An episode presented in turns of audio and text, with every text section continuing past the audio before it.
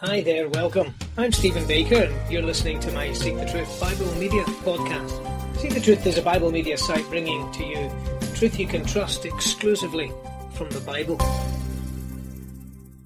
Hi there, I'm thinking about the impact of royalty on our world. And depending what country you live in, you may have a monarchy, you may not, you may be a republic, you may have no interest in royalty.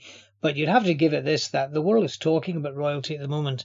And uh, one of the, the, the most prolifically sold books this week in the world is the one written by, by Prince Harry. It got me thinking.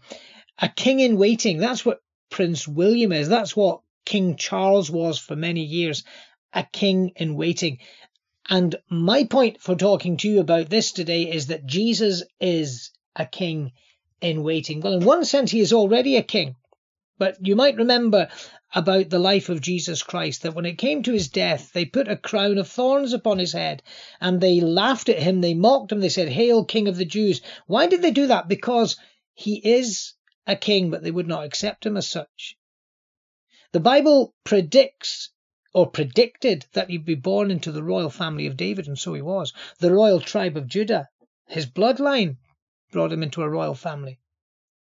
And the Bible says this in the book of Zechariah, chapter 6. Thus says the Lord of hosts Behold, the man whose name is the branch, for he shall branch out of his place. He shall build the temple of the Lord. It is he who shall build the temple of the Lord, and shall bear royal honour, and shall sit and rule upon his throne and there shall be a priest on his throne, and the counsel of peace shall be between them both.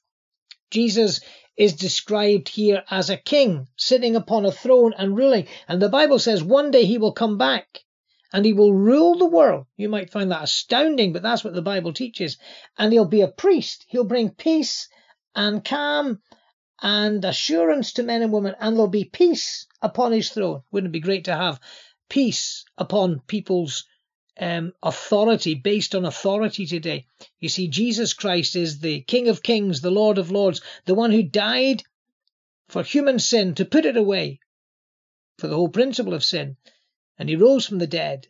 And one day he's coming back. And I wonder if you're trusting him. I wonder if you will know him as your Savior today and as your Lord and Sovereign in that future day.